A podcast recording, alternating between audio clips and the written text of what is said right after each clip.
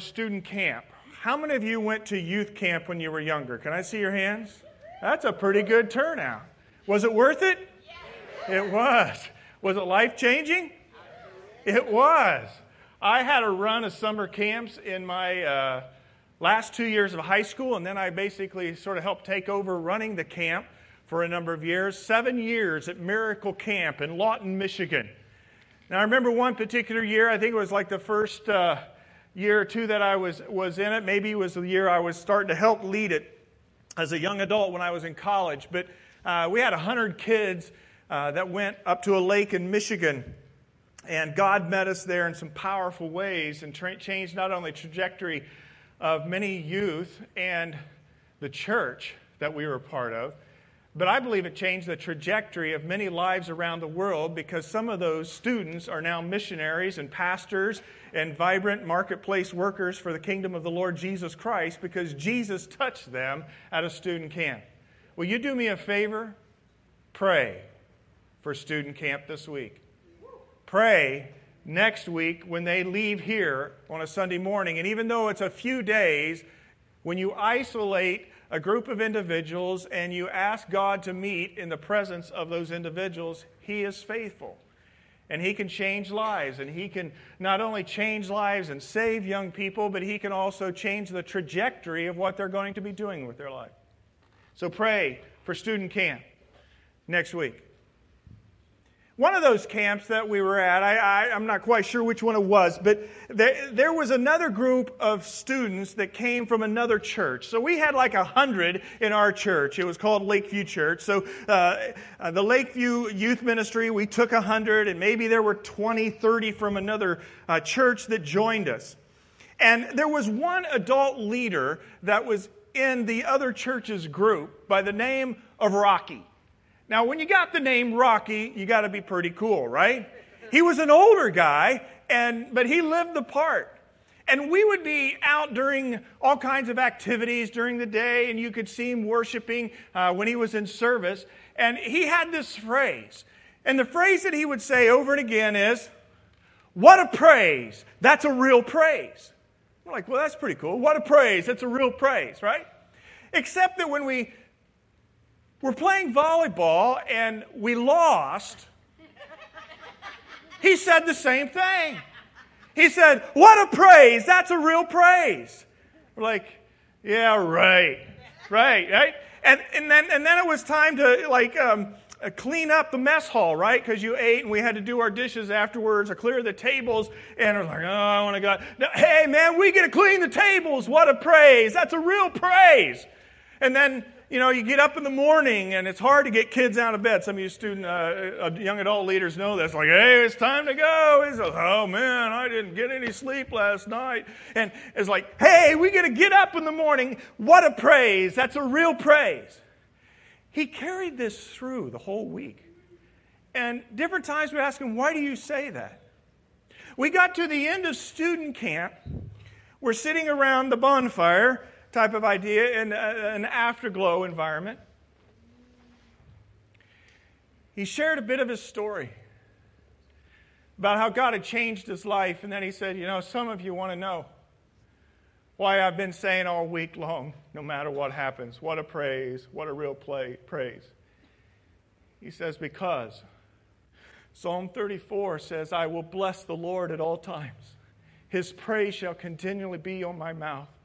My soul shall make its boast in the Lord. The humble shall hear it and rejoice. Oh, magnify the Lord with me, and let us exalt his name together. And we're like, oh, we get it. I will bless the Lord at all times. Whether I win the volleyball game or lose the volleyball game, whether I get to eat and just head out of the dining commons or I have to stay behind and clean up the mess, whether I get to hang out at night and stay up late or have to roll out of bed early in the morning. What a praise! That's a real praise. Psalm 34 was forever changed for me as a young man because of Rocky. This morning, what I would like to do for you is forever change. Psalm 34. Because that's the psalm we're going to be looking at today as we look another part of the playlist of the Hebrew scriptures that the Hebrews of old would sing and they would pray and they would articulate to one another. Will you read this with me from Psalm 34? I will bless. Oh, what a praise! It's a real praise! Come on! Am I going to have to have you stand? All right, I'm having you stand. You guys, yeah, all right. You're settling in. Carrie's going to talk. How's it going to go? I'm going to warm up you vocally. You ever know what the hallelujah shout is? Hallelujah, same word in all language. It means praise the Lord kind of thing. You're going to repeat after me. You're ready? And you're going to say it louder each time. Ready? Hallelujah! Hallelujah! Hallelujah! Hallelujah! Great. Now my choir is warmed up. This is good. All right. So I want us to say it strong. I want us to say it boldly. Here we go. Ready? I will.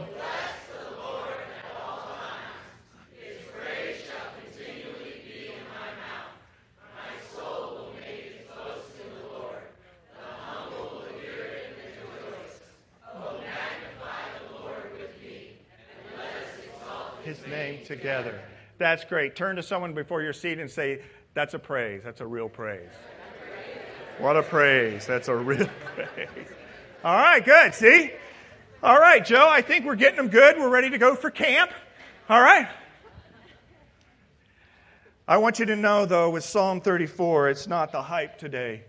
There's a depth and a breadth of understanding in this psalm that should call you out. Here's the situation with this psalm. In fact, some of you probably had it, have it at the top of, of the psalm that's listed there. There's a mention of the background of where this psalm comes from. It says of David when he pretended to be insane before Abimelech, who drove him away and he left. Now, we don't always get background to why a psalm was written. So King David wrote this psalm after he had been delivered from the hands of a king. And I want to read for you that story. It translates the king's name Abimelech in Psalm 34. But if you'll turn with me to 1 Samuel 21, you will find that it's actually Achish, king of Gath. It says this in 1 Samuel 21, verse 10. That day, David fled from Saul and went to Achish of Gath. Now, Saul was king, but he was not being a very good king. David was in Saul's court, and people started to like David. All right? And so Saul noticed this shift of loyalty and affinity towards David, and he was bothered by what was happening with David. And so he got his dander up and started coming after David. But the servants of Achish said to him, Isn't this David, the king of the land? Isn't he the one they sing about in their dances? Saul has slain his thousands and David his tens of thousands. All right, this was a song. You talk about politics of the day, that was politics of the day. It's like, oh, that president. Well, there's the new president that can come up. Maybe he can emerge. Yeah, Saul slain his thousands, but David his ten thousands. He's a mightier, mightier warrior. And so Saul, in his jealousy, sort of put a bounty on David. And David was fleeing and he was running. In the land of Judah, there's not a lot of places you can go to. And so he chose to go to the Philistines or Philistia.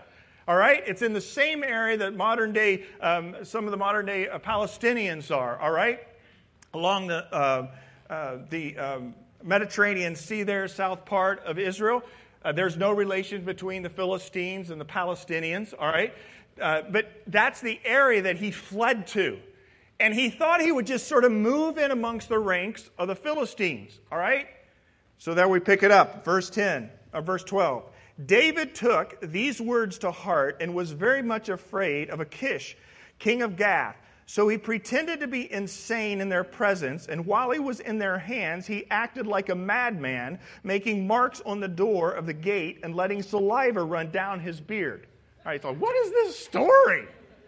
I mean, there's some weird stories in the Old Testament, all right? This is King David, who we revere, right? Had a heart after God. Well, he got infiltrated with the Philistines, and some of them said, Hey, we know you. You're that warrior, that, that famous person from Judah, right? From Israel. Now, remember, when David was young, he killed what? the giant, and the giant was a Philistine, all right? So also later, David wanted to marry Saul's daughter, and he said, You can't marry my daughter unless you go and kill a hundred Philistines. So there's history here. So when he was discovered amidst the ranks, it's like, Whoa, uh, no, no, it's not me. And King Achish is like, What's this deal? And so what David decided to do was to act like a madman. So he started clawing on the gates. They brought him to the king, king, and they started just drooling down his beard, acting weird and strange. Any of you ever done that? You know, acting, right? Saying acting, right? And so the king is like bewildered. Why in the world would you be bothered to bring this man to me? Verse 14 Achish said to his servants, Look at the man. He is insane. Why bring him to me? Am I so short of madmen that you have to bring this fellow here to carry on like this in front of me? Must this man come into my house? And with that, he sent him away. So here David was discovered. He was brought before the king. He acted like a madman. The king was like, Get out of here. I don't need more madmen. But David was that mighty warrior from their arch enemy, the Israelites. God saved David in the midst of that. And so it's once he gets a little distance from this deliverance that God brought him into, from such a dire situation where it was done, man. This is the guy that killed. We remember who he was. That he wrote this song. And this psalm if we had time, we could tear it apart. There's a lot of beauty in it. It has 22 um, verses to it, uh, uh, stanzas to it, and that represents the Hebrew alphabet. And, and uh, there, there's a lot that goes on inside of these psalms sometimes that I'm not going to park and spend time with you on. But this is a really beautiful psalm, and it does a comparison back and forth in some different places. But when he says, I will bless the Lord at all times, I want us to park and talk about what he is doing. Because what is he, he is doing is he is telling us how to live life on purpose and in pursuit of God. And David was one who pursued God at so many different turns. He had his faults, his up and downs, and we'll look at one of those Psalms in the coming weeks. But David had a heart for God. He's known today as someone who had a heart for God. Do you have a heart for God? Or what do you have a heart for? The next career position? A relationship? A financial level. If you were to look at your life this week, what do you have a heart for? Do you have a heart to know God? Well, David's known today as a man after God's own heart. And so, as he pursued God, even amidst of his enemies, he was one who practiced certain things, and these things are critical for us as we pursue having a heart that hungers for God as the priority in our life. Even if you're new this morning and you've not been in church a while or God's sort of out there distant to you, it's like, yeah, I'm, a, I'm doing my thing, I'm checking it off the list. I want you to know this morning there is nothing greater you can do in life than make a decision to pursue God with all of your heart, mind, soul, and strength and come to a place to know Him and to love Him and to worship Him and to serve Him because you were created in the image of God to be in relationship with God. And if you're not in relationship with God, I'm not talking about knowledge about God. I'm talking about truly knowing Him like you would know like your best friend or a spouse. You were made to know God. And that's why some of the depth of these Psalms is there because it's this hunger. It's the highs and the lows, but it's the hunger to know God. And I would just encourage if you've never made a decision to pursue God, today's a good day to start because He will be faithful and He will reveal Himself to you. He won't make every rough road flat or level every mountain peak you're trying to climb. But He will give you meaning and purpose and fulfillment in the midst of it because you were made in the image of God to be in relationship with God, period. So, what he does with this psalm is he positions some things that I just want us to briefly look at if we're having a heart and a hunger and a priority to know God. And the first is praise. The first is praise, and I'm just going to walk through what we just declared out loud. He said, I will bless the Lord at all times. Praise, if you are going to praise God, it's a volitional choice. You have to choose to praise God. You're not going to get up in the morning and just naturally be inclined to do it. You're going to get up in the morning and say, I need to go to the restroom. You need to choose to worship God. It's a voluntary act. And so that's why we park here today on this. What a praise! What a real praise! That was Rocky choosing by his will to praise God in the midst of his day. The second thing, it's not only voluntary praise, but it's constant praise. I will bless the Lord at all times. His praise shall continually be there. Now, this doesn't mean you need to walk out of here today and go, "What a praise! That's a real praise." Hey, what a praise! It's a real praise. What a praise! It's you know, it, it's it's the mindset. It's the focus of where your heart's at. And things happen to us during the course of the day that cause us the tor- sort of torpedo to go, under, go underwater. And that's a really good time to acknowledge this is another good time to praise God and to find something to praise God you know, I, every now and then I'll catch myself with family members. They get tired of me probably because I have to practice it on myself. But there's complaining going on. You ever have complaining in your household? And sometimes the complaining in your household, it's a pretty lengthy list. And it's a pretty dire list. And it's just stacking up and stacking up. But I'll just pause and go, well, at least we can thank God that our heart's beating today. And go, Dad. Well, I do. That's just one of those continually praise the Lord things. Did you cause your heart to beat? Did you plug it in and charge it up this morning? Some of you did, but you know. No, your heart beats automatically, and God's doing that in your life right now. So, what a praise. That's a real place my heart's beating today, right? And we have to continually make the voluntary choice to praise God in the midst of our situations. The next, it has to be verbal. I will bless the Lord at all times. His praise shall continually be in my mind. No, on my mouth. And if his praise was on our mouth more than criticism and complaint, we would probably have less time to criticize and complain we have to articulate praise. I don't know if you've met some people. I'm really not the best at it. But I've met some genuine saints. Some of you are here in this room that you're great with this.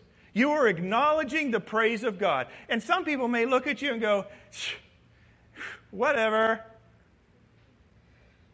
I say thank you for the mindset that you have. Because you've probably caught me at a time where you've acknowledged the praise of God and a belief, or you have faith in something, and my heart gets stroked up and say, you know, I walk away and I say, that person's right. That person's right. And they may have been having a crappy day, but they're choosing volitionally to praise God in the midst of it. And I'm not saying that we're not genuine and transparent and we don't share our challenges and our difficulties. I'm not saying that.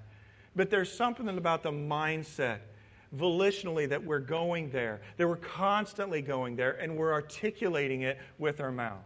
So, voluntary, constant verbal praise, what's the next one you think? It says it needs to be boastful. My soul will make its boast in the Lord.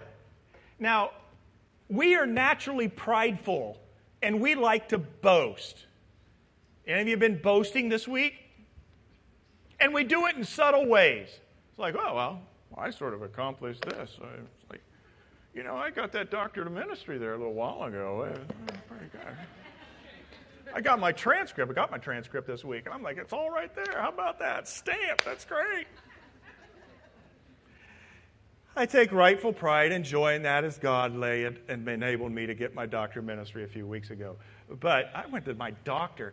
Did any of you go to my doctor? I went to my doctor. That bee sting I talked about last week, it has not been healing inside my lip. I don't go to the doctor. Is the stinger still in there? No, the stinger's not in there. And he looks at me and goes, I hear you're a doctor now. I'm like, what? You're the doctor? Somebody must have gone to my doctor and told him that. I said, Oh, I had one weekend where you could say that, and that's past. we like to boast in subtle ways, or I accomplish this, I drive this. We are naturally boastful about ourselves. But this scripture, David is saying, I need to boast about the Lord. And it takes humility to boast about the Lord. In fact, that's the next statement I think sort of ties into it. it, it the humble will hear it and rejoice. The, the person who is humble can rightfully boast in the Lord.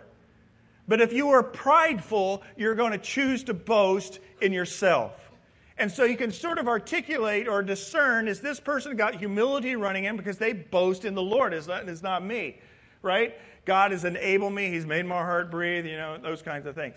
So, if you're going to praise the Lord because you want to pursue God with all your heart, mind, soul, and strength, you want to know God in an intimate way, there needs to be voluntary, constant, verbal praise, boastful praise, but your praise will end up being contagious praise. Because the humble will hear it and they'll rejoice. In other words, you're calling them in. You know what we started to do at that camp after a while? All the kids were saying, What a praise! That's a real praise. We just got slaughtered on the softball field. What a praise! That's a real praise. It really changed some of the demeanor of that camp, I remember because Rocky was choosing to praise the Lord. Your praise will be contagious to other people. And then the last thing it says here in verse 3 is, Oh, magnify the Lord with me and let us exalt his name together. Praise needs to be corporate.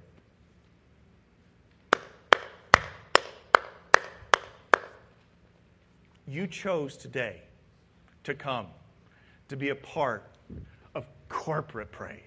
You could have stayed home. You could have watched some church online. You could have slept in. You could have. You chose to come because there's something that resonates within you that it's good to come together and praise and worship the Lord. And our team led us well with that this morning. As we're looking at the Word right now, we're worshiping as God speaks to us from His Word. We need to be praising God together. Oh, magnify the Lord with me, and let us exalt His name together. So, right out of the box, praise, critical if you want to have a heart that knows God. And here's David having been freed from this abysmal situation with King Achish, and he's like, I'm just going to bless the Lord. I can't believe what he did. God is so good. I want you to look at this phrase here, though, a little bit. I will bless the Lord at all times. His praise shall continually be in my mouth. There's a different words for praise in the Hebrew scripture. But I, um, I want to focus uh, on one particular word, and it's the word yada. Any of you Seinfeld uh, buffs around here? I know it's sort of an aging kind of thing. Seinfeld? Oh, I see. Yeah, it's the older crowd. It's just amazing how years are passing. Seinfeld used to be like the big deal, right? Well, in Seinfeld, there's a few episodes, I forget, I probably is the late uh, 90s or whatever, that they sort of uh, coined this colloquialism or whatever, going yada, yada, yada. You ever heard that? Yada, yada, yada. Oh, yeah, yada, yada, yada. And yada, yada, yada is like, yeah, whatever, et cetera, et cetera. They were going on and on. It was boring talk, you know, yada, yada, yada, right? Do any of you use yada, yada, yada in here?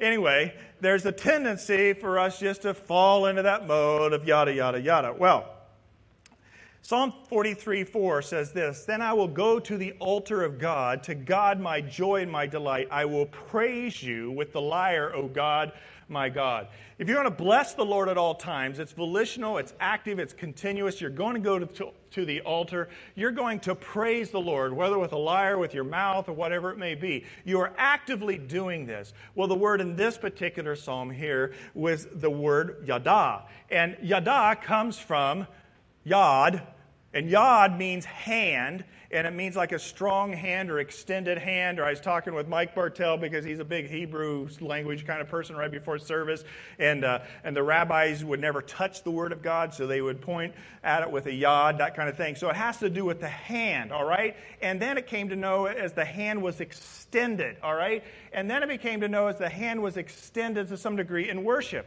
all right. So the hand extended worship. And then yada has to do with knowing, to know someone. All right? So in Genesis you know, God knew Abraham and knew the, the, the yada is coming in there. And then you extend it on out to yada, and yada ends up being this word in certain places of Scripture that's represented for praise. And so, yada, yada, yada is not whatever. Yada, yada, yada is praise God, praise God, praise God. What a praise. That's a real praise, extending your hands out. Can I just see you extend your hand? Some of you extend your hand. I, you know, there is nothing incredible about people that extend their hands for worship, but some of you need to stretch a little bit when you're singing. You're all bound up. And when we sing and we worship, what's yada, yada, yada. Let's get the hand out there, extending in praise, knowing God, and worshiping God in praise. All right, you can put them down. That's very good. That same miracle camp that I went to when I was younger, I remember one of the times that God touched me the most. It was when we had a new youth guy come. Actually been leading it that summer. A new youth guy came in. I was just doing a practicum during college ministries. His name's Dwight Robertson. And when Dwight came, we were praying for God to bring a miracle upon our youth because our youth were broken and busted because of, of two morally defunct youth pastors that are really messed up. And, and it was a small group. We got a hundred there. Dwight came and we just asked God to meet us in this little chapel in Lawton, Michigan. It's right over the state line from Indiana. And I remember I went down to the altar to worship and praise God. We hadn't even got to the message yet. There was worship. And the youth pastor would sit behind a keyboard and just play worship songs. And at that time, back in those days, we didn't do a lot of worship kinds of songs in a spirit of worship. And I remember going down the altar and a couple others. We just felt we needed to get on our knees at the altar and praise God. And yada, yada, yada. We put our, I put my hands up like a funnel. And I'll do this sometimes today, even. It's, it's not, you know, I don't know how to say this. It's like different times, different things for me. But sometimes I realize I'm not engaged with God. You ever get that way? Maybe you came in today. It was like, yeah, yada, yada, yada, whatever. I'll go through the song, one song, two song, three songs. Joe did the announcements. That's great. Turn and greet. Carrie, I wonder how long he goes today. And we're out of here and going to go eat. I know what you're thinking. And you sort of blow through a morning. Don't do that. Sometimes you got to catch yourself and realize you're just going through the motions. But let's do the real yada, yada, yada. I'm going to take my hands, I'm going to extend my hands, I'm going to tell God I want to know Him and to make Him known. And I am going to praise and worship him. And so I remember doing that at this camp, and I was on my knees. I raised my hands, and I said, God, just fill me. This is a funnel. Pour into me your love, your encouragement, your embrace, because this is challenging. And God, this week for our kids that we're here at this camp, would you pour it out? I remember one of the other seniors coming and kneeling in that very camp. We never got to the message that night at camp. God met us. And He met us because we were seeking him, and we were seeking Him in the midst of praise. I will bless the Lord at all times. His praise shall continually be in my mouth. Yada, yada, yada. May you take whatever it is. You don't have to raise your hands in worship. Maybe you're a quiet person. There's a lot to be said about solitude and worship. Orthodoxy kind of churches that are more orthodox have more reverential worship and rituals and routines. There's different ways of worshiping God. You worship God in spirit and truth. That's the only instruction Jesus gave. So just be truthful in your worship and make sure your spirit's connecting with His spirit. But you worship in such a way that you connect with knowing this great God. And God will lead you into streams. I really hadn't done a lot of this as a young kid. But something broke and snapped in me when I stopped worrying about what others were thinking around me in a corporate environment of worship, and I instead took myself before the throne to worship the one true God that loves me. Don't ever in church or anywhere get caught up in what other people are thinking.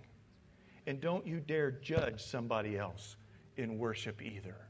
You don't know what's going on with them.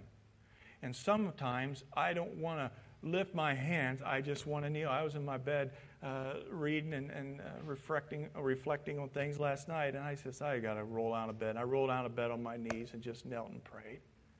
Because that was the disposition I needed to have in worship, was to be on my knees. You do as God leads you, but sometimes you have to be volitional and take action because we don't normally go there in our spirit.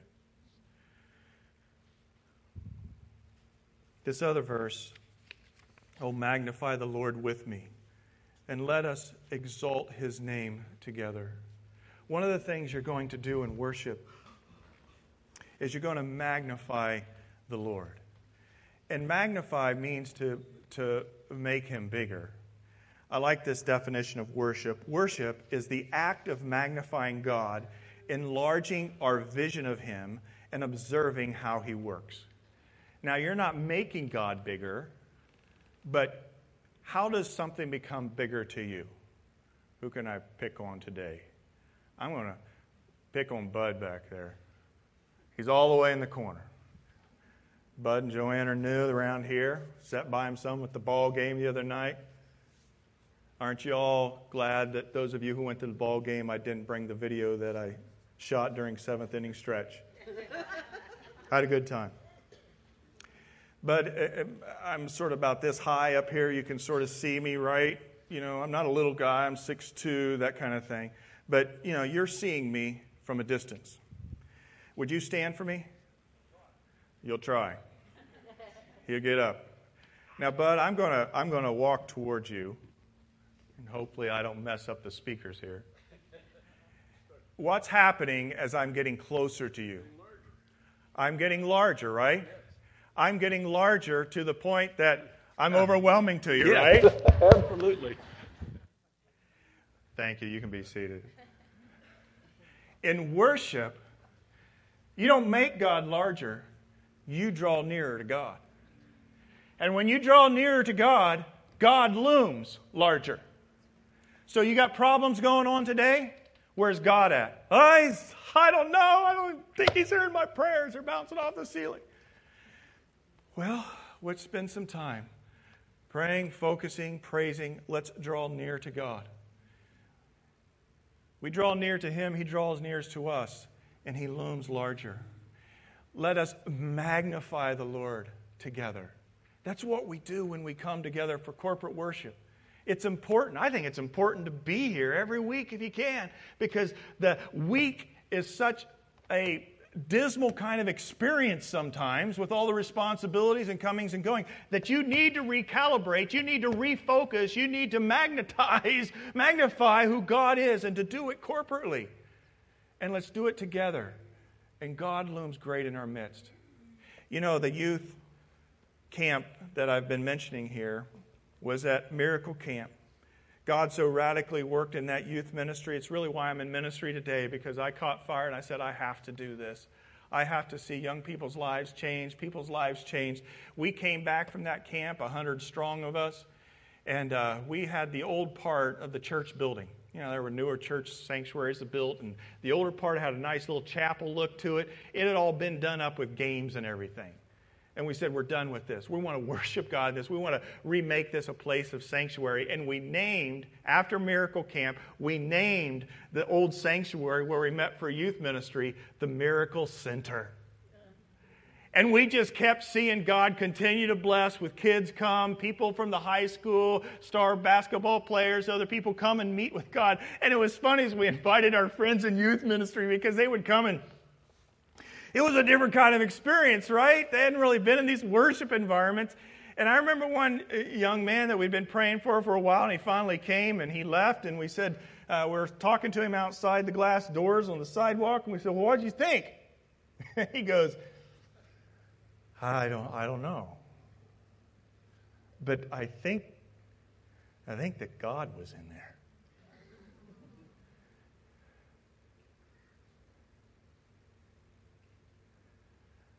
I trust that's a sentiment when you leave here.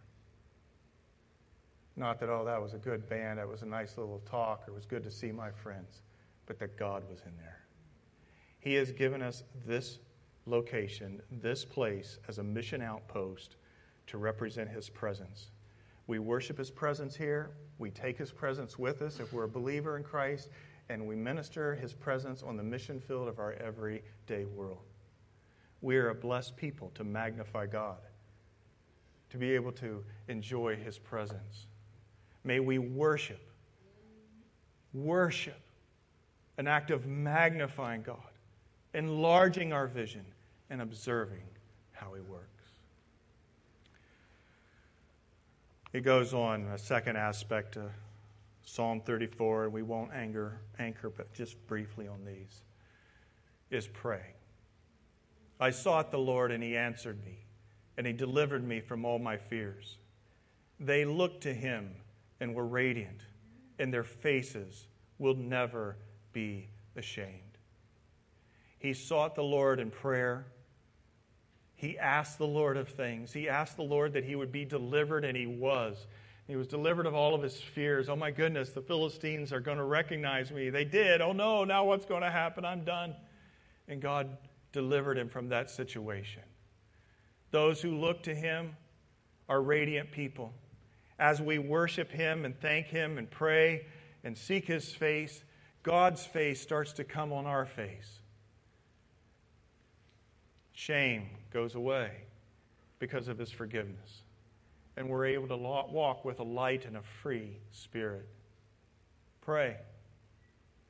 This poor man cried, and the Lord heard him and saved him out of all of his troubles. The angel of the Lord encamps around those who fear him and rescues them. Sort of sounds weird, that word fear, but the fear word we're going to talk about in a second. The aspect of prayer leads us into an awesome awareness of who He is. And then I love verse 8. It says, Oh, taste and see that the Lord is good. How blessed is the man who takes refuge in Him. Why doesn't it say, Oh, know or study? It says taste. Why? Because there's delight in knowing God. Just the joy of the relationship. Remember when you first fell in love? Well, you first fell in infatuation. There was just something about, oh, like to be with that person. And your whole perspective on life changes. Your relationship with God is not just a knowledge thing, head knowledge. It's an experiential one where you can taste and delight in God, and He delights in you. As I often say sometimes, God not only loves you, do you know this? He likes you. Uh, we're supposed to love everybody, understand that. That's what God does. He loves me in spite of all my failures, and I'm a pathetic person, and look what happened to me this week, and, you know, what we talked about last week, I'm just a phony or something, right? No. God, Jesus, His Spirit wants to hang out with you. He likes you, He delights in you. Do you delight in Him? So, to know God in His heart, we praise, we pray, and we enjoy. And here's the word revere. Oh, fear the Lord, you His saints, for to those who fear Him, there is no want.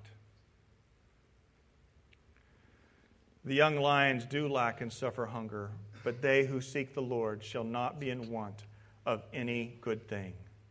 Come you children, listen to me, and I will teach you the fear of the Lord.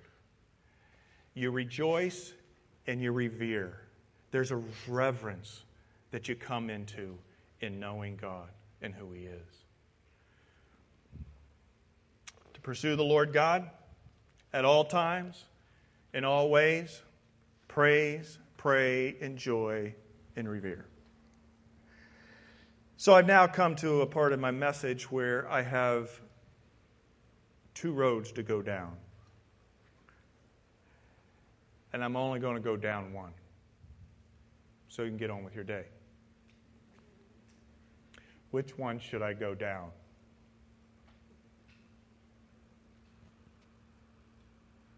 It's a dynamic thing for me sometimes. I'm going to let you go down the one road this week, which is to finish this psalm yourself. I think that's what I'm going to do because that was one of my roads. The other road, I'm going to show you just a, a video clip of an exhortation. Sometimes I need to have stuff put raw to me. And so there's different people I'll go and try to listen to. Um, whether I agree with them or not, sometimes I don't.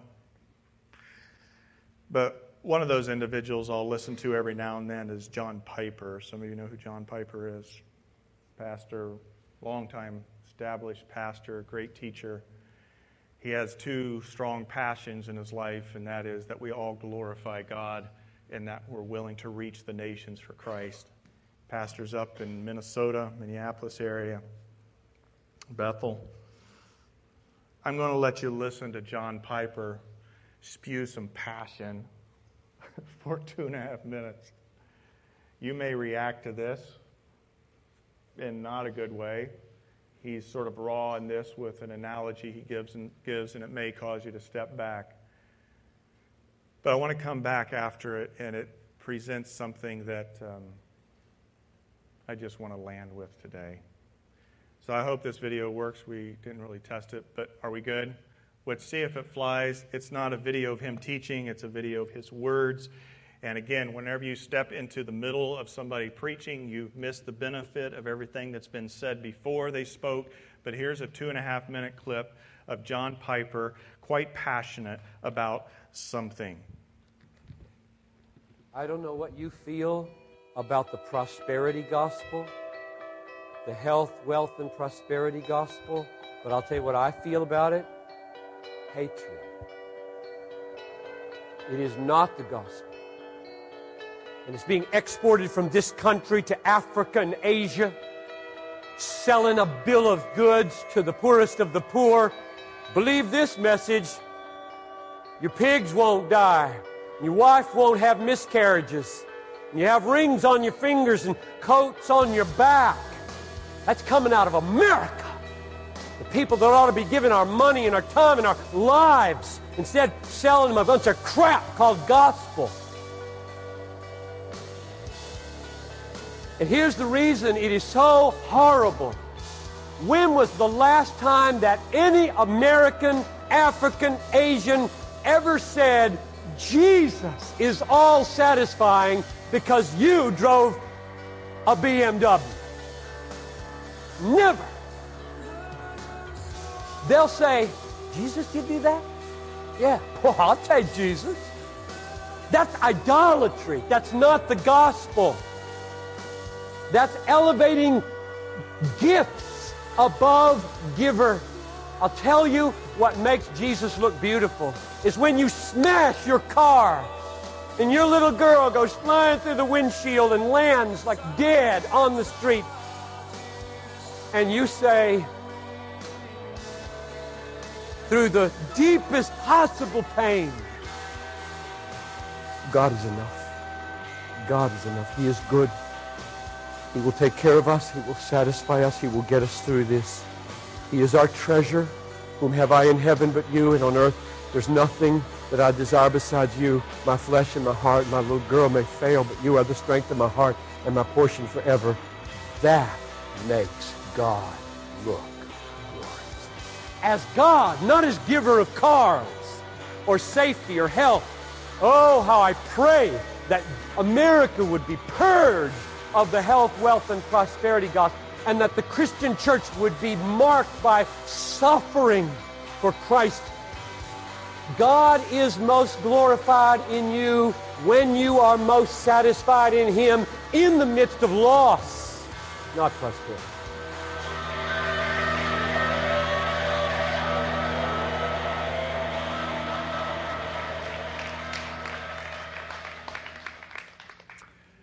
That's a pretty hard word, isn't it? God desires to give generously to his people, and sometimes he does give in ways that are material, sometimes not. The prosperity gospel, I don't know if that's something that you heard referenced before, and I'm not up here to make statements on that as much as I am to just simply say this let's be wise and let's be careful about why we worship God. Do we worship the gifts or do we worship the giver? I will bless the Lord at all times. As the worship team comes, we're going to come back into worship to close. I did not like his illustration. Part of it is I felt that's so insensitive, that's harsh. It's the reason I hesitated to share it with you this morning because I don't know what tragedy may have befallen you this very week, or a tragedy even such as the one he mentioned that could have been a part of your life and you still carry it forward to today. But his statement, his statement that I want to draw our attention to is the statement God is most glorified in you when you are most satisfied in him. You cannot bless the Lord all the time. If you're choosing to bless God based upon what you're getting in life, whether that's material things, relationships, warm, fuzzy feelings, you will bless the Lord at all times when you know who God is and your heart has become satisfied in Him and Him alone. We do not know what this week holds for any one of us in this room.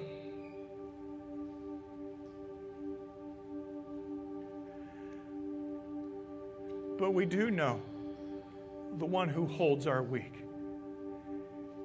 Are you satisfied in God? Are you focused on the giver of all beautiful things? Even when he filters tragedy through his hands and allows it to work a good, will you bless the Lord at all times? Will your praise be continually on your mouth, his mouth, your mouth? What a praise that's a real praise. I'm going to invite you to worship. The ushers are going to come to receive the Lord's tithes and offerings and, and, and your connect cards. That's great. But as we stand, I, we're going to worship by going back and singing a song we sung at the beginning. And I want you, with outstretched hands, yada, yada, yada, praise God and bless Him for who He is and find your satisfaction in Him today.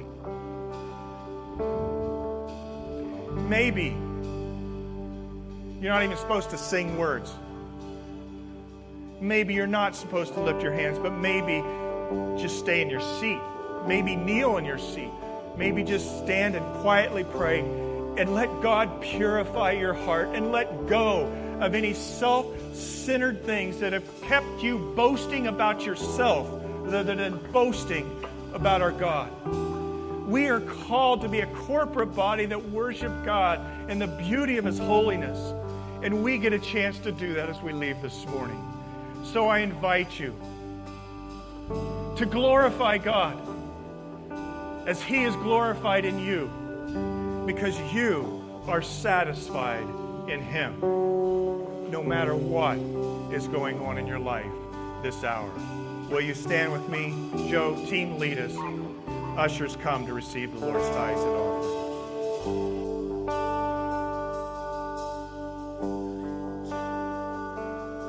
Bless the Lord, oh my soul, oh my soul, worship His holy name.